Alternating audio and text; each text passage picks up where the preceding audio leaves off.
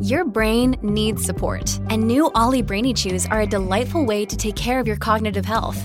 Made with scientifically backed ingredients like Thai ginger, L-theanine, and caffeine, Brainy Chews support healthy brain function and help you find your focus, stay chill, or get energized. Be kind to your mind and get these nootropic chews at olly.com. That's O-L-L-Y.com. These statements have not been evaluated by the Food and Drug Administration. This product is not intended to diagnose, treat, cure, or prevent any disease.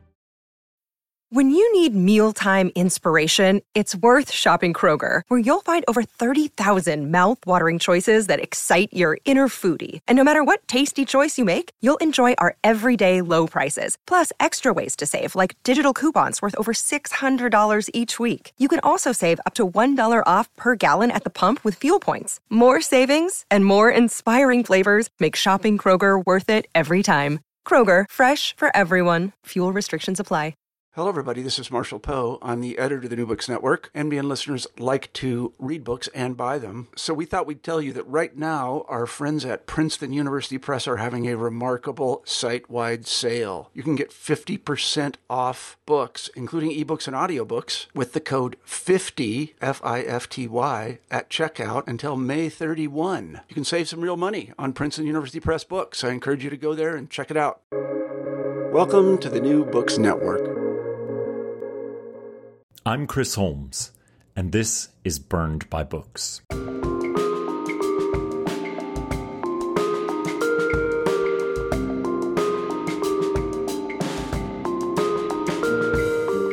Many are the pleasures of a Grant Ginder novel. Very few writers can make you love a fuck up the way Grant can.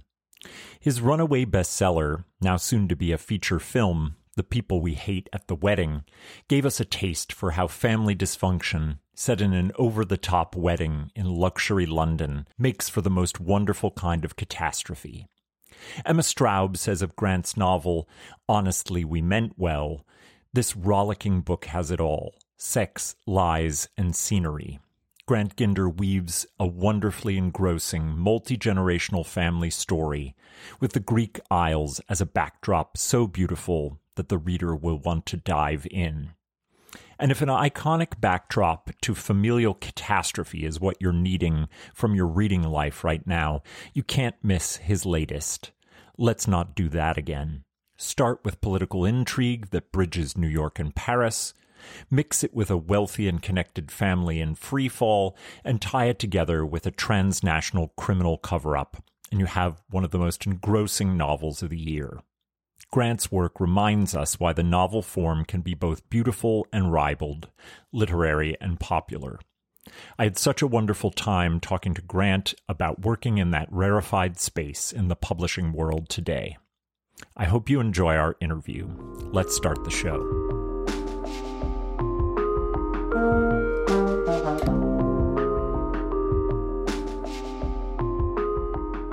Welcome back. You probably already know and love Grant Ginder.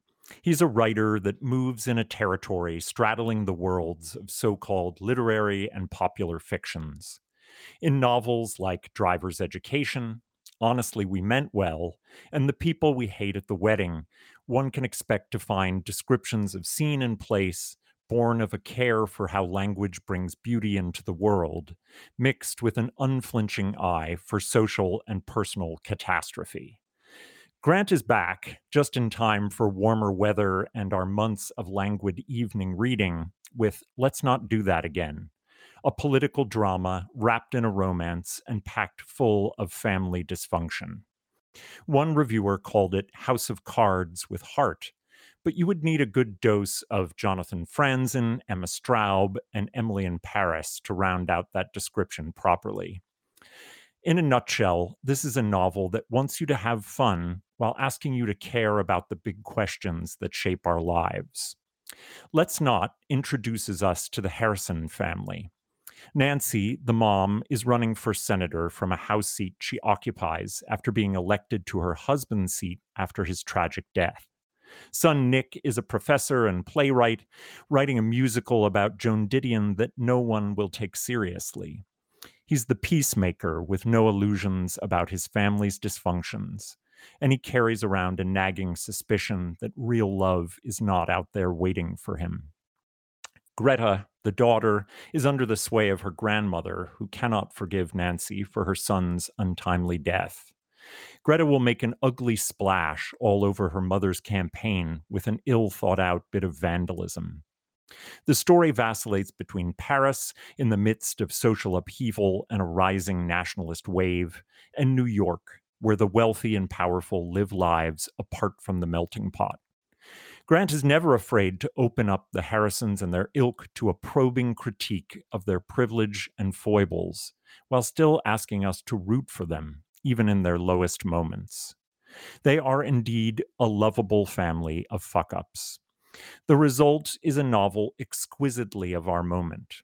Let's Not is a cosmopolitan novel of two great cities and a reminder that even the most worldly lives are lived mostly in a couple of city blocks.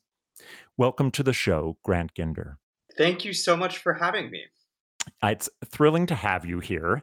And I was wondering if you could give us a taste of the very beginning of the novel so we can get the sound of it in our ear and share the prologue um, which sets up a family con- conflict that will roil the lives of the Harrisons for the duration of the novel. I would love to. I would love to. And, and, and, given that it's the prologue, I don't think that there's there's too much of an introduction that's needed. Though you've given a wonderful one for it, Chris.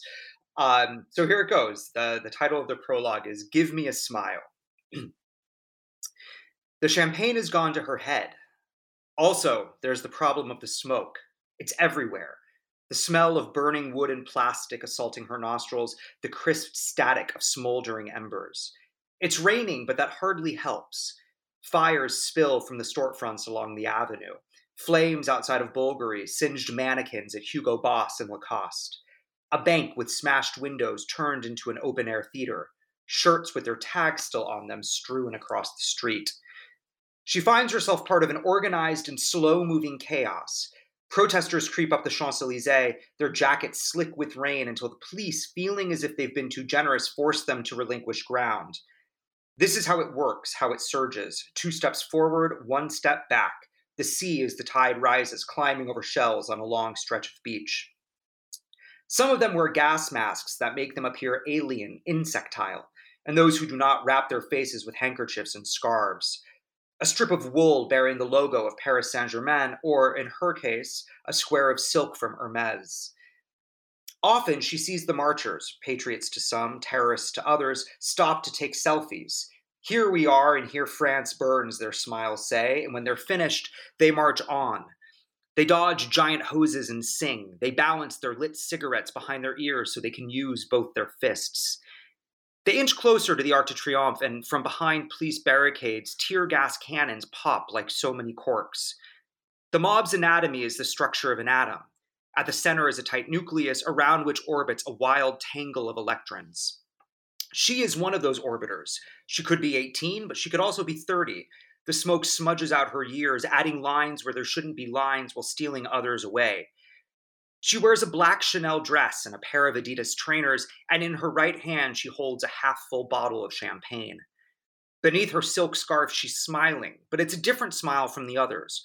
Hers is not wild and tenacious, but rather curious, the mild surprise of someone who's just woken up from a long summer nap. She reads some of the signs around her and joins in some of the chants, but after a few minutes, she gets restless, bored. She takes another swig of the champagne and drifts farther away. Two people follow her. The first, a camera operator from a French news station. The second, a handsome man with full brown hair. They track her as she crosses Avenue George V and stops finally beneath the blood red awning of Fouquet's. The girl looks at the man with the camera, then up at the iconic restaurant. This, she seems to be saying to him, is the spot. Bits of marble lie at her feet, the detritus of a facade that used to stand here or on the grand boulevards, scabs picked from the face of Paris. She crouches down to touch them, and for a pure crystalline instant, the sound of the avenue quiet and the world calms. Here is a girl, her hair in her face, running her fingers along the smooth edge of a stone. But then, on Rue de Bassano, there is the wail of a siren, close and high and loud, like the screech of bombers grazing tops of trees. The girl stands up and whips her head around. She waits for the siren to fade, and once it does, she looks down at the champagne as if she suddenly remembers she's holding it. With her head tilted back, she finishes what's left of the bottle. Then, she hurls it as hard as she can through the front window of Fouquet's. Glass shatters. A waiter screams. Her hands now freed, the girl searches her pockets for a cigarette. The camera coaxes her into focus, and beside it, the handsome man laughs. Greta, he shouts, give me a smile. At first, the man with the camera worries that his friend has made a mistake. The girl stares at them blankly, her eyes wide and green and full. But a moment later, aha, there it is. The devilish curl of her lips, the glint of her perfect American teeth. Thank you so much. That was wonderful to hear, and such a uh, a great and indicative passage of the kind of work you do with description. Um, Greta, who's tossing the champagne bottle here through a bistro window in what can only be described as a moment of pure naivete, um, she's wandering into a political scene of which she understands very little and her participation in destroying property bears none of the convictions that might accompany a protest. What did you want to show us about Greta in this scene? And was this always the opening of the novel? So this, I'll, I'll, start with the last question that you asked. This was always the opening of the novel. I, I actually, when the when the idea for the novel came to me, I, I wrote this scene on the subway, believe it or not, on the note mm. action, the note, the notes app of my phone, um, and then got back to my computer and, and, and you know transcribe you know transcribed it onto onto a Word document. Um, so I think that Greta, right? Greta is, as you said, incredibly naive here. Um, she's she's very she's a very smart girl. Um, she is a little um, she's drifted very far from her family at this point. I think that her motivations here are, you know, it's funny. I was thinking, I, I would say at first that they're not political, but I want to edit that a little bit and say that they are mm-hmm. political, mm-hmm. but they're not political in the same way that the other protesters' motivations are political. She, in this case, is looking to to strike revenge at her mother and to cause sort of this, you know, hellish um, final few weeks of her mother's campaign. Um, and so that's what I wanted to get across. I, um, you know, I also think that there's something to be said for that rule in fiction writing of, I, I learned this in my MFA program, that it's one of the few things that I actually remember from my MFA program. but uh, that you know, it, it, it, the, the, the, image that was given to me by by a teacher of mine was, you know, the boulder a boulder is going to roll down a hill, and that's starting the plot. And you don't want to start a book at the moment where the boulder is, you know, rolling up to the edge of the cliff. You want to start the book at the moment where a bird lands on the boulder, and that's what causes the boulder mm. to go down the cliff. And so I had, oh, I love that. I had that in my mind when I was writing this novel that like I had to start with the inciting moment. Um, and what better inciting moment than throwing a champagne bottle through a window in Paris? yeah, I can't think of of much more uh, just absolutely evocative. Um, but I'm thinking now that your students, um, your creative writing students, are going to take your anecdote of writing the opening in your notes function on the subway as a uh, a form of pedagogy. you know what though? I'm I'm actually okay with that. I've weirdly been writing more and more in the note section of my iPhone. And hmm. there's something about it that I feel to be very freeing. There's a playfulness to it that I hmm. um that that's different than when I'm, you know, sitting in front of my computer staring at a Word document. And so I've been doing it more and more. I'm, I'm, you know, I certainly don't don't write the, you know, the majority of my novels on my iPhone now. I think my thumbs would get very tired, but I I, have been doing it more and more, particularly with scenes that have been giving me trouble on my laptop. Hmm. Uh, it's like a catalyst to free you from the from the computer. Exactly, exactly. And there's I again, I'm I'm sort of freed from you know the the weight of making it perfect it, mm. you know there's mm. something there's something very casual about the notes function that that does something to my brain and just gets me writing much more freely that's so interesting and even the font is kind of imperfect looking on that on the notes function Um, so this is a tale of two cities, New York and Paris, both of which you paint with the appreciation of someone who loves both places but understands their gritty realities. What's your relationship to these cities, and why did you decide to weave them together in your novel? So both cities obviously mean a lot to me. I've lived in New York for for almost 15 years now, which is hard to believe. Uh, and I've spent also a considerable considerable amount of time in Paris. I studied there, and I have a lot of friends there, uh, and I go back to visit them frequently. Place in general has always been something that, as a writer, has really interested me. Uh, the intersection between place and character, uh, how place affects character and vice versa, uh, and also dispelling the mythologies that we have and have built around places is something that mm-hmm. that really interests me as a writer. And I think that New York and Paris both have these these really incredible mythologies to them. Um, Paris, in particular, I think for Americans, is you know this sort of shining beacon of art and rarefied food and culture it also, though, has, as you pointed out, this really gritty underbelly, and it's a city that's plagued with, um, you know, with nationalism and racism, um, and excludes a lot of marginalized groups. And so, exploring those underbellies uh, was really interesting and important to me. Um, again, to both uh, prop up the mythologies, but then also to subvert them. Yeah, it, you know, I found myself still being able to love Paris, or at least my image of Paris that I keep in my mind, while at the same time remembering that, like all cities, it's a place that has, you know, real considerable problems. That the thing we think of as Paris is actually an incredibly, as you say, exclusionary mm-hmm. zone mm-hmm. Um, where only certain people are accepted, either tacitly or explicitly. Mm-hmm. Um, but you get you get both of those things like there's a real love of new york as well um, and, and also a sense that it is a place where the inequities are in, in many ways the kind of easiest to behold in the country you can mm-hmm. just look around and see the people who love live up very very high with views of the park and the people who live very very low on the street level Absolutely, absolutely. I think New York is, eh, you know, at, eh, as equally of a complex place as Paris is, and as you pointed out, the the eh, particularly with these, you know, super tall towers going up, it's a those inequities are are are you know kind of laid bare for all to see.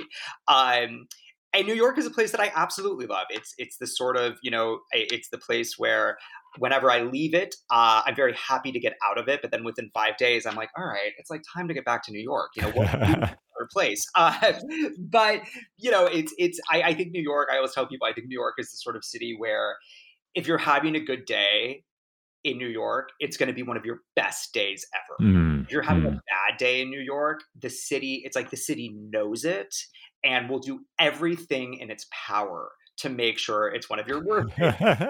your train will be delayed. It'll start raining. Your umbrella will break. You know, like a car will drive by in a puddle and splash you. Like everything that can go wrong will go wrong on those bad days in New York.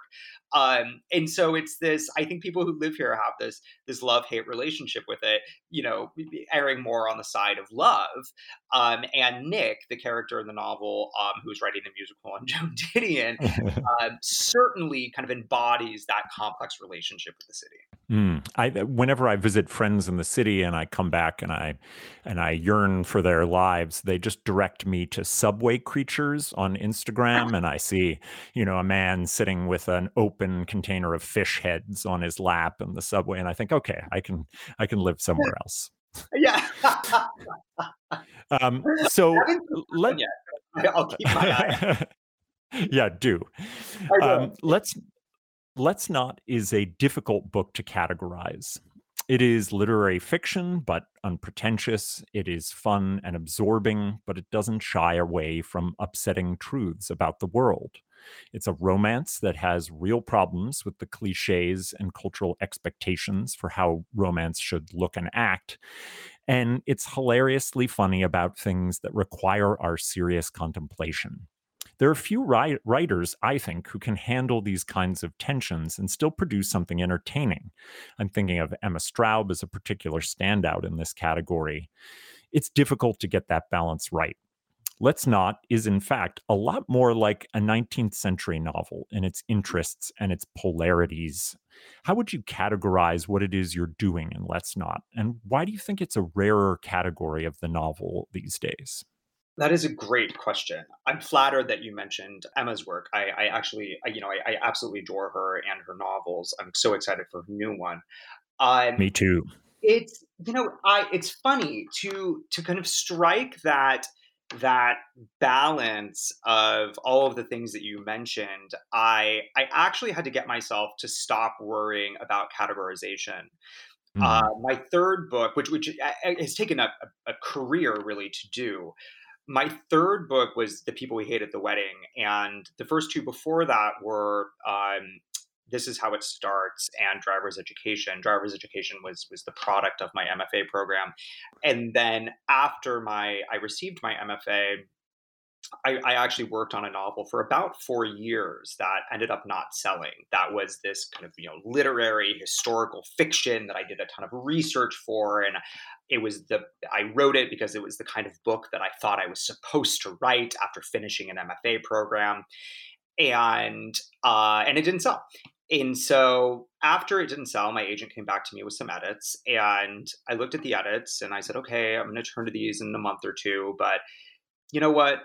Before I turn to these, I'm just gonna, as a palate cleanser, I'm just gonna want, I'm just gonna write something that I want to write, something that doesn't care about categorization, isn't thinking about the definitions between literary fiction and commercial fiction, but is exploring things that I'm interested in exploring, namely relationships between family members, um, and etc., and you know, dysfunctional families. And so I wrote the people we hate at the wedding, and I wrote it in some in something like nine months. It just kind of oh, came oh, wow. out and I had so much Don't fun. Don't tell that to your students. I will not. I will not. It was a, it was a kind of a singular experience, and and after that, I had so much fun doing it, and it was so satisfying that I just I, I, I told myself, you know, I'm not going to focus on these categorizations anymore, and I'm going to write about the things that are interesting me at that moment, and I'm going to write the story that I feel like I need to tell and that I want to read. And so, to get to the second part of your question about why you know why I don't think that many novels like this exist anymore. I I think that the industry in general is risk averse and mm-hmm. is as much as they say that people in the industry, as much as they say that they're interested in novels that bend genres and that exist in this sort of in between space, uh, I don't know how true that is. I think that if you can't easily classify a novel, people are afraid of it and they don't know how to approach it or market it. And so I think that that has a lot to do with it. Um, I think that these complexities, you know, in, in this like sort of TikTok world that we're living in, mm. I think complexity and nuance and juggling multiple different themes at a time kind of scares people. Yeah, I, I think that's so true. And it feels like for something to really get weight behind it in one of the big houses, it often has to look like something that came before it and be able to carry that tagline. Right. Like exactly. this is the next station 11 or yeah. this is the next whatever. Um, and you know, if you're doing something outside the box, you're you're hopefully not going to have a, a a previous progenitor. And so it's harder to say what it is. I absolutely agree. The subtitle of your novel could easily be Rich People Behaving Badly. the Harrisons live a life of exquisite privilege in New York City. Nancy ran for and won the House seat previously occupied by her deceased husband, and she's now running for Senate. Nick is a professor who wants nothing more than to bring to life his musical about Joan Didion, and Greta is lonely and displaced, but has immediate access to her grandmother's money for a first class trip to Paris. And yet, they are never satisfied with their careers, romances, or obligations. What do you think is so appealing about literature that trains its eyes on the foibles and miseries of the rich? Oh my god it's so fun it's like why we watch Succession it's why we watch White Lotus right there's an incredible amount of Schadenfreude in just seeing you know that rich people can also be absolutely miserable uh, I, I don't know. I, I think that I have I have a lot of fun with it. I have a lot of fun skewering, you know, the privileged. Um, and that was something that again that I realized when I was writing People We Hate at the Wedding that that I had a blast doing it. You know, I grew up um, I grew up in Orange County in Laguna Beach, um, and you know was sort of surrounded by by a lot of you know mothers driving white Range Rovers and that sort of thing, and just like mm-hmm. observing just how, how, kind of ridiculous this world was. Uh, I think stayed with me, but but the the the, the easiest explanation, and, and I think probably the truest explanation, is that it's it's just it's it's a blast to do, and I think it's also blast to read, right? There's a, there's this element of just of um, loving seeing very privileged people in, in abject misery. you know, now that you're mentioning it, I could totally see the Harrisons as another family on White Lotus. they would absolutely fit in perfectly. I totally agree. I absolutely agree. We should we should, you know, we should call up Mike White and say we've got some characters. Yeah, it's time time for expanding. Yeah. Um, so Nancy Harrison, candidate for Senate, asks her son Nick whether she's a good mother. His reply is brutal. He tells her that she's a very good politician. Nancy is a fantastic study in ambition and the ways in which women are judged differently for their career goals, sometimes by their own children. But it's the truth that Nancy plays a political game that has consequences for her family. How did you balance withholding a sexist critique of Nancy's maternal instincts with your own judgments of her as a person with real flaws? Wow, that is a fantastic question. So, first things first, it was very important for me that Nancy was a, a woman and a mother as opposed to her being a father of this family.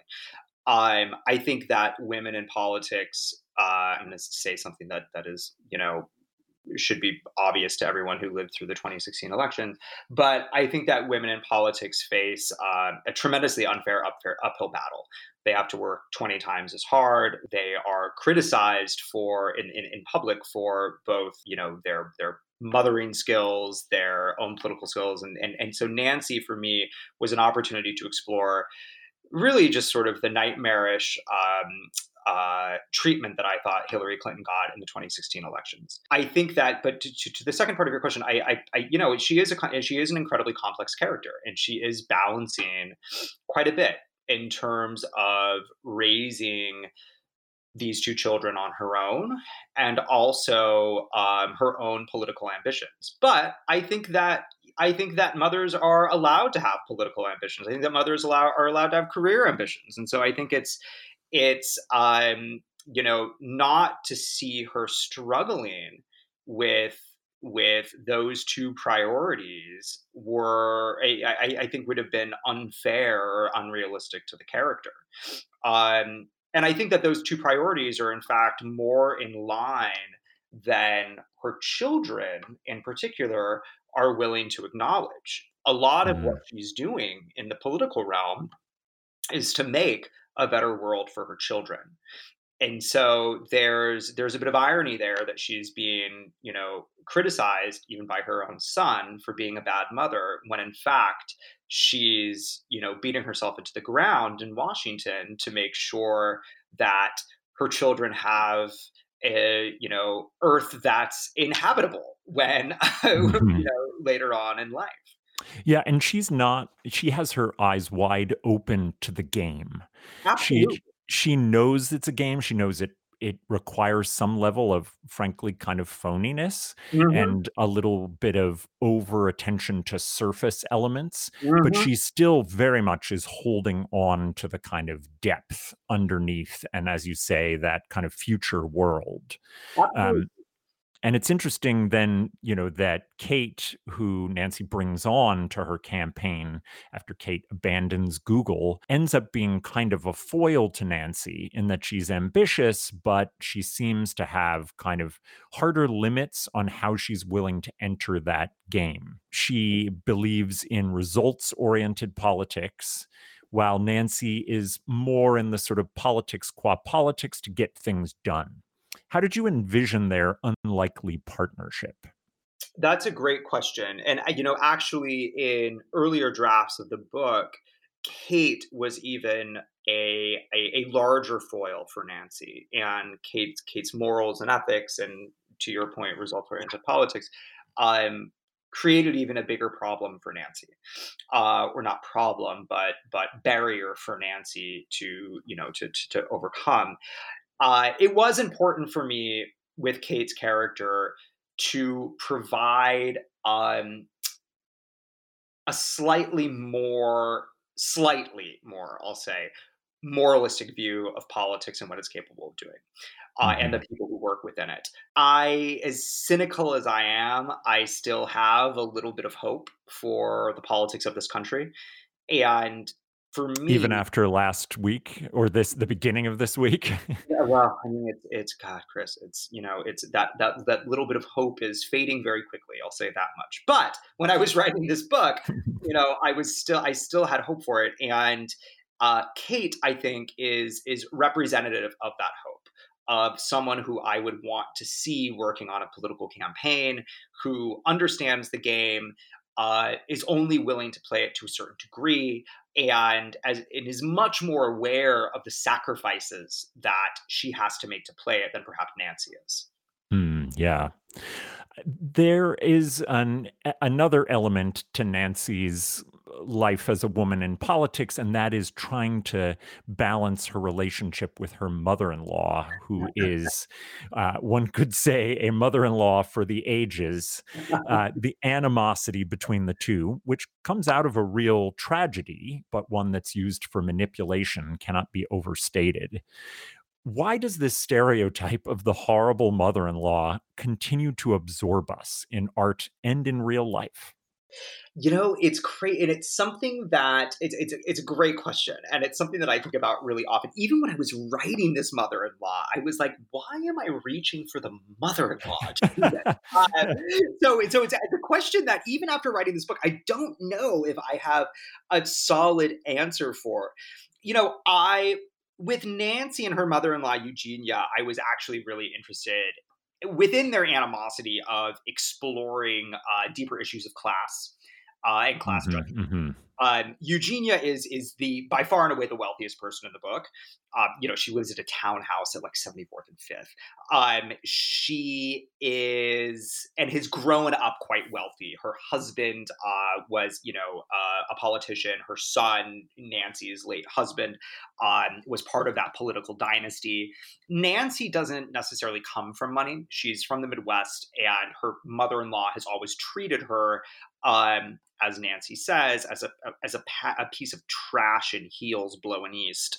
And so that tension over the this this sort of club of the ultra wealthy not mm-hmm. allowing an incredibly ambitious, incredibly smart woman to enter it. And then what that woman has to do to sort of claw at their approval um, was interesting for me to to explore. And you know, I also just sort of like liked the idea of this this incredibly wealthy widow surrounded by art in a townhouse on 24 or on 74th Street, you know, eating food, which is really what Eugenia is. Um, so, and, you know, it also played into this sort of skewering the wealthy as well. Yeah, that old money club that's doors are shut up tight with no no mm-hmm. new members allowed is just an impossible thing for Nancy. And it's it's not as though she's particularly interested in in her wealth, but she wants to at least be a family member. And yeah. even that is is uh, inaccessible. Correct. Correct. So you're often praised in reviews as a master of character development that allows flaws, mistakes, and character defects to live comfortably in your protagonists. Without ruining key plot denouements, I will say that this is doubly true for Nancy, Greta, and Nick. But you managed to get us to root for the Harrison family even when their foibles turned to crimes. How do you hold on to our empathy for your characters who have crossed uncrossable lines? That's a fantastic question. I think the secret is that you, as the writer, have to love the characters as well. I think that once you lose faith in your character's inherent goodness, the reader can sense that, and the reader will lose faith in them as well. Uh, I'm not interested in writing perfect people. I'm not interested in writing heroes, nor am I interested in writing pure villains. Though in this case, Eugenia perhaps could be um, the mother-in-law could be classified as one. She's pretty villainous. pretty, pretty villainous. So is you know. So is I will say Xavier, who is the the the, the French oh, yeah. who seduces Greta. Um, but but then again, there, there's I, I don't think that there's any other way to portray a fascist other than being villainous. Um, but for for my other characters, I, you know, I'm interested in their complexities and I'm interested in their flaws, particularly uh, as those flaws manifest themselves within a family. One thing that, as a writer, I'm really drawn to exploring um, is the, the the imperfect ways that we love one another and mm. the tensions that exist between our own selfish desires and the obligations that we have to one another you know i think that that love ultimately disappoints us not forever but i think it's bound to right with the people who we love disappoint us we disappoint the people we love but that doesn't mm. that doesn't absolve us from the duty of continuing to love them and so that complexity is really interesting to me and requires me as i'm exploring it to to really love my characters despite their own flaws. It's almost like you're inviting us into their family and saying right. you understand that families are complicated and have imperfect forms of love but they love each other anyway and you're asking the, the reader to feel that way. Exactly so, one relationship in the novel that really does feel like an uncompromised good is Nick's blooming romance with the FBI agent Charlie. It's the thing that grounds Nick, and it is also just a joyful, sexy, loving thing in his life. Do you think we're in a new era of literary representations of queer romance that finally gets to be centered by joy rather than pain and suffering? I, Chris, I sure hope so. After all of this time, you know, I, I, I, uh, I sure hope so. But I do, I, you know, and that's something I'm, I'm also hopeful about. Um, I do think that we're there. I think that um, you know I see a lot of really incredible writers doing that. Um, you know, other gay writers like Steven Rowley are just you know exploring these queer romances that that don't end in absolute tragedy. You know, it used I feel like when I was growing up in the 80s and 90s, if a character was gay, that meant that they were going to die by the end of the book. Mm-hmm, mm-hmm. Um, you know, or the end of the TV show, and and I think that we've certainly moved away from that. For me as a writer, that is also something that's really important to explore. Um, you know, all of my books since People Hated the Wedding have had central queer characters to them that that have relationships that are kind of that look like you know the relationships that we're all used to seeing that uh, in our own lives that don't end in tragedy or death or shaming, but have the sort of complications that I think heterosexual relationships have been painted with, you know, since since the beginning of literature and and so I do think that we're entering a new phase uh, or a new stage in in how queer relationships are depicted in books, which I think is very exciting. Because I just think about you know when I was reading books um, as a teenager and struggling with my own sexuality, it would have been so wonderful and so helpful to have those sort of stories uh, to read and you know to look forward to those kinds of relationships to look forward to, uh, as opposed to, as you as you mentioned, as I mentioned, just these these tragic romances. Mm. And now you'll get to um, look forward to more of them, and more of them being banned from schools in oh. Texas and Florida. So, oh my god. So eh, I found the politics of your novel to be rather eerily prescient. Uh, I was finishing it as Marine Le Pen was flying up in the polls in France. Um, I wonder why you decided to have your villain, Xavier, be a young Frenchman capable of transmitting old forms of xenophobic nationalism to young people. Well, you know, I think that we would like to believe that they're old forms of xenophobic nationalism, but the truth is, I think that those xenophobic forms of nationalism are on the rise, and particularly mm-hmm. in countries like the U.S. and France.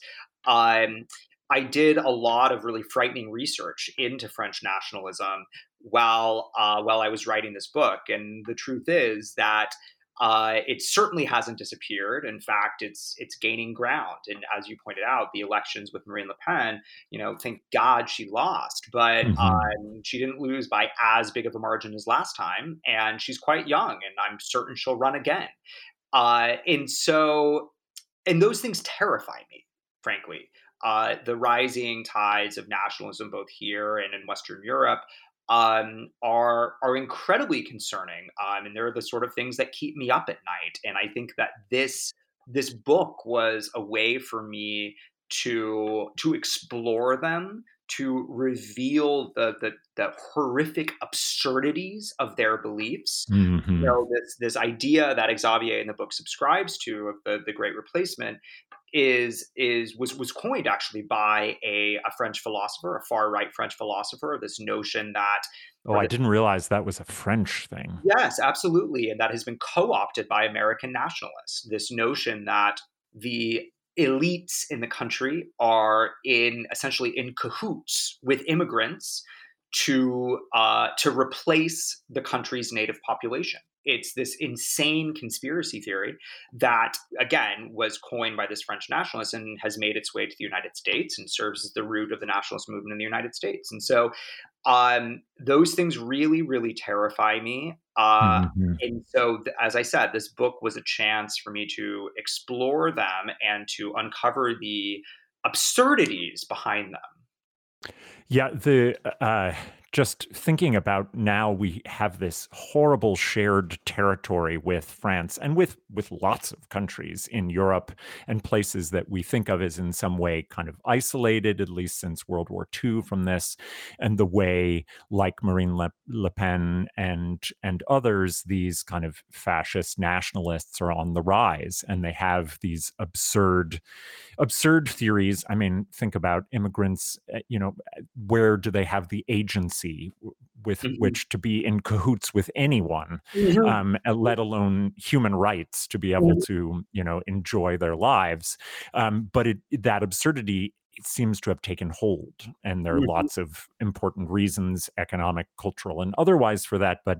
um, i mean you're able to in a book that is hilariously funny also make us nervous that that's such a mainstream idea now yeah i um I, that was the goal. Um, I think that I, with the politics in this book, uh, wanted to to shed light on that, and particularly how those politics exist on the internet. Greta gets pulled in by Xavier on the internet, playing a video game on the internet. Uh, when. I was mm-hmm. researching this book, I read a really incredible, though really terrifying uh, book, nonfiction, called Antisocial by the New Yorker writer Andrew Marantz, that that details the role that the internet plays in radicalization. And what struck me about it was both how rampant it is. It, after reading the book, I like never wanted to go on the internet again, but mm-hmm. but also the ways in which um, the ways in which people who are looking to radicalize other prey upon loneliness and use the promise of love and community as a way to radicalize incredibly lonely, incredibly desperate people. And so I wanted to explore that in the book as well. And there, there's frankly nothing funny about it. Um, but but it was important for me to to to get that aspect, that that very modern aspect of nationalism and xenophobia, and the way that these beliefs are able to to, to continue spreading into the book.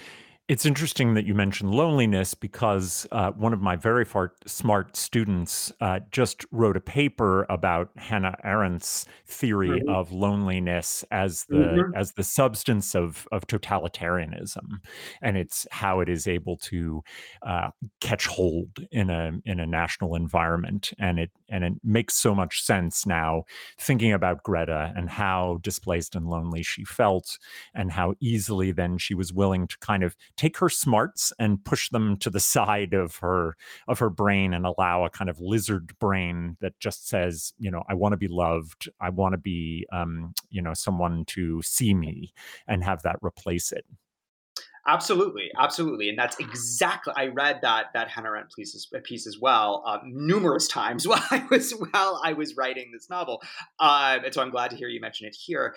Um, and that's exactly what I was going for with Greta. The the the the the degree to which she's able to push aside her own intelligence, her own sense of being and morals because she is so desperate to feel loved and wanted. Well, on a, a, much more hopeful note, uh, your hit novel, The People We Hate at the Wedding, is being made into a feature film starring Allison Janney and Kristen Bell. I think that's an incredibly exciting cast. I love both of them. Um, was your what was your role in the adaptation, if you had one? So I, I didn't have a role, uh, which you know what I am incredibly happy about. I um, I actually had very little interest in adapting the novel. I I was too close to it. Uh, I still mm, think I'm too mm-hmm. close to it, uh, and and so I think that if I tried to do it, I would try to adapt it scene by scene by scene, which is a terrible idea, right? I mean, a, a novel is a very specific art form, a film is a very specific art form, and it can't be directly translated. And so uh, I'm very glad that I didn't decide to do it. The the two women who did adapt it, their names are Lizzie and Wendy Molyneux, and they're the the geniuses behind the show Bob's Burgers. If you're familiar. Oh wow, yeah, I love uh, that show. They yeah, it's so funny. Um, and they are absolutely wonderful uh, and hilarious. And they really captured. I was able to read drafts of of the screenplay as it was being completed, and uh, they really captured the tone of the book and the heart of the book, uh, and that which was very exciting to see.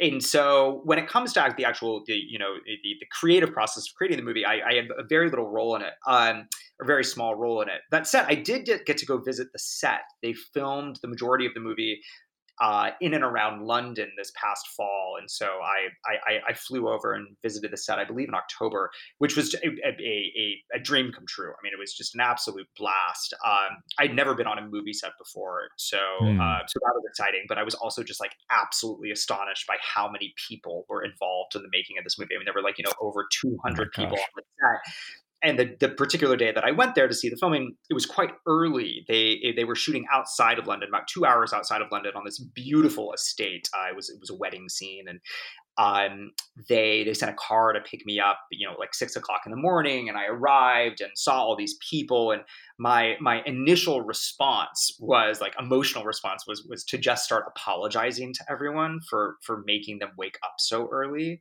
Uh, so, I, I was like, oh my god, I wrote this book and they're making a movie, and all these people had to get up at like four o'clock in the morning. And so I was like I was apologizing, apologizing to Allison Janney, I was apologizing to the director, I was apologizing to the producers, and they were all just staring at me like, "What are you talking about? You know, this is just a job."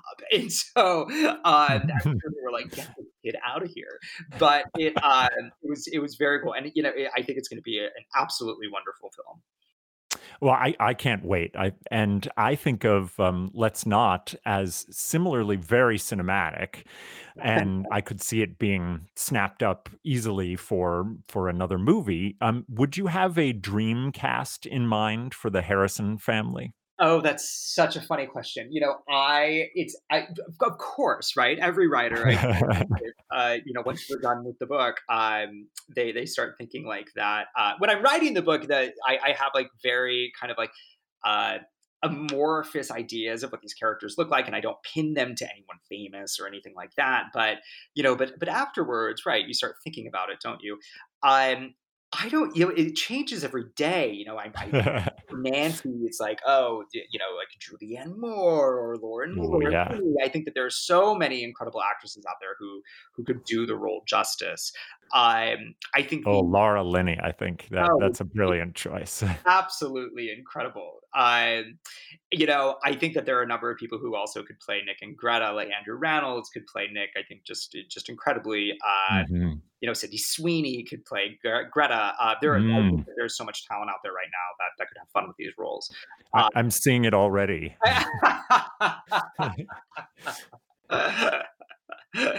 uh, but you know, fingers crossed. We'll see what happens. I'm dying to know who are the novelists that you turn to for literary fiction that is entertaining and absorbing. I think there's a lot of readers who, as the days get warmer, are looking for exactly that kind of experience. So when they're done reading, let's not do that again, what should they pick up? Oh, that is a great question. Um, Jennifer Close just had a wonderful novel come out uh, called Marrying the Ketchups. That's about a family in Chicago that owns a restaurant and just the generational struggle struggles that um, that they're going through uh, trying to keep this restaurant afloat. It also um, deals with uh, present day politics and the the kind of confounding world in which we currently find ourselves. And I tore through it. I think I read it in in a period of of like two days. It was just absolutely wonderful.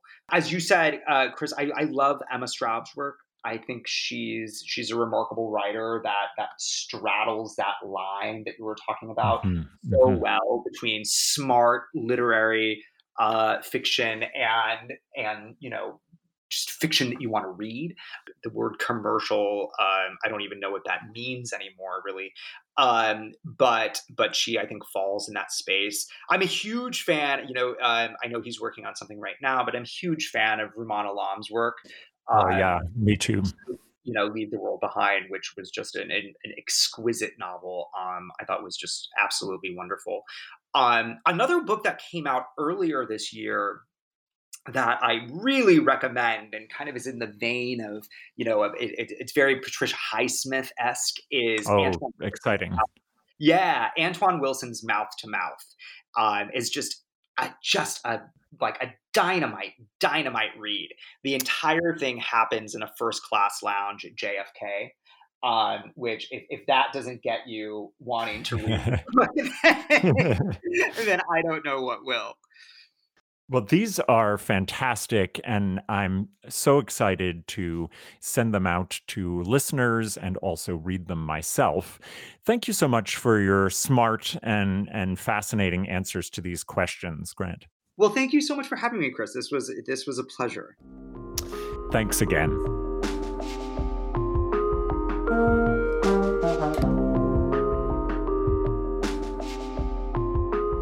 Well, that's all from me for now. My sincere thanks to the witty and brilliant Grant Ginder, whose Let's Not Do That Again is available for purchase at your local independent bookstore. There are links to buy Grant's novel and all of his recommended books at burnedbybooks.com. There you'll find our previous episodes and a treasure trove of author recommended books for your summer reading list. If you're enjoying the podcast, take a moment and rate us on iTunes or Spotify, as it helps attract other book lovers to the show. I have interviews coming up with Peter Baker, author of Planes, and the one and only Elif Batuman, author of the forthcoming sequel to The Idiot, Either or. Until then, this has been Burned by Books.